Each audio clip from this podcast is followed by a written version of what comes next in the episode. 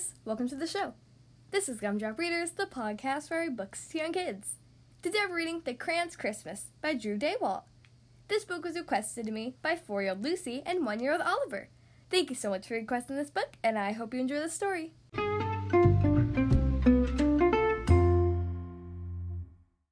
Okay, here we are on page one. One snowy December day, Duncan was making Christmas cards with his crayons when the mail carrier brought a letter. Only it wasn't for him. The envelope said, From Mom and Dad, to Peach Crayon. The letter read, Oh, Peachy Pie, you were always my shy one, so I sent you some clothes. Now you can give Duncan back his underwear. Have fun playing dress up, my baby, and Merry Christmas. Love, Mom. Duncan and his crayons spent the next day playing in the snow. The ceiling snowed out, but suddenly very Christmassy. The crayons headed inside to warm up and get out the Christmas decorations. You know I'm candy, right, Duncan? And you know you're supposed to eat candy, right? Because last time I checked, people don't hang candy canes on the trees ten years in a row. I'm older than you are, kiddo. Now will somebody please just eat me and end this madness?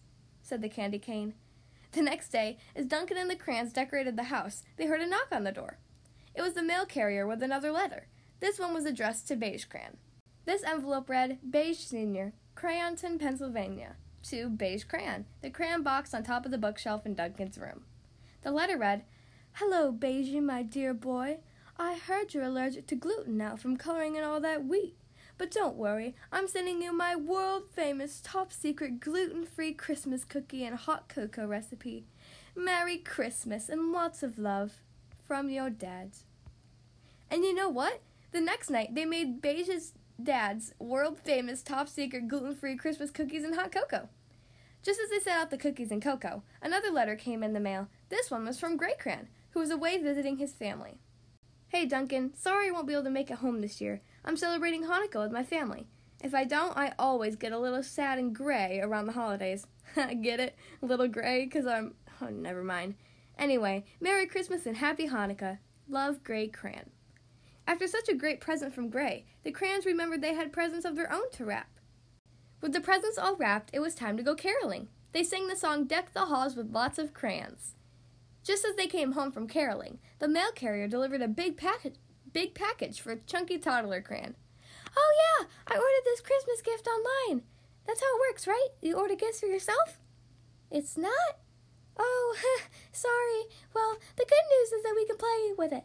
Oh, we can all play with it. Open it. You can see. Look it. It was a board game, and they had so much fun with it. Finally, it was Christmas Eve and time for the big Christmas play. After the play, at the end of the night, there was a package waiting for them at the front door from the North Pole, but it wasn't from Santa. From Esteban the Magnificent and Neon Red too, to Duncan and everyone back home. Their letter read, Hey Duncan, remember how I always wanted to see the world?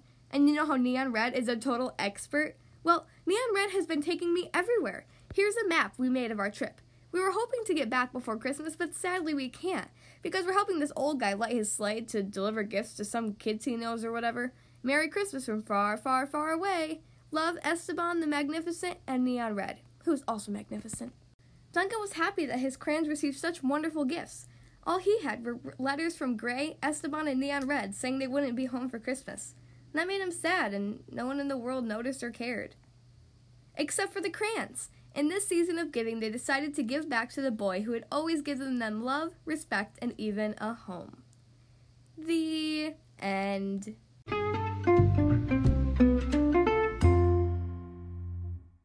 Well, that was The Crayons Christmas by Drew Daywalt. I hope you guys enjoyed that story. Again, thank you so much to four year old Lucy and one year old Oliver for requesting this book. It sure was a fun story. If you'd like to choose the next book to be read on the Gumdrop Readers podcast, you can send me an email including your name, your age, and your book request.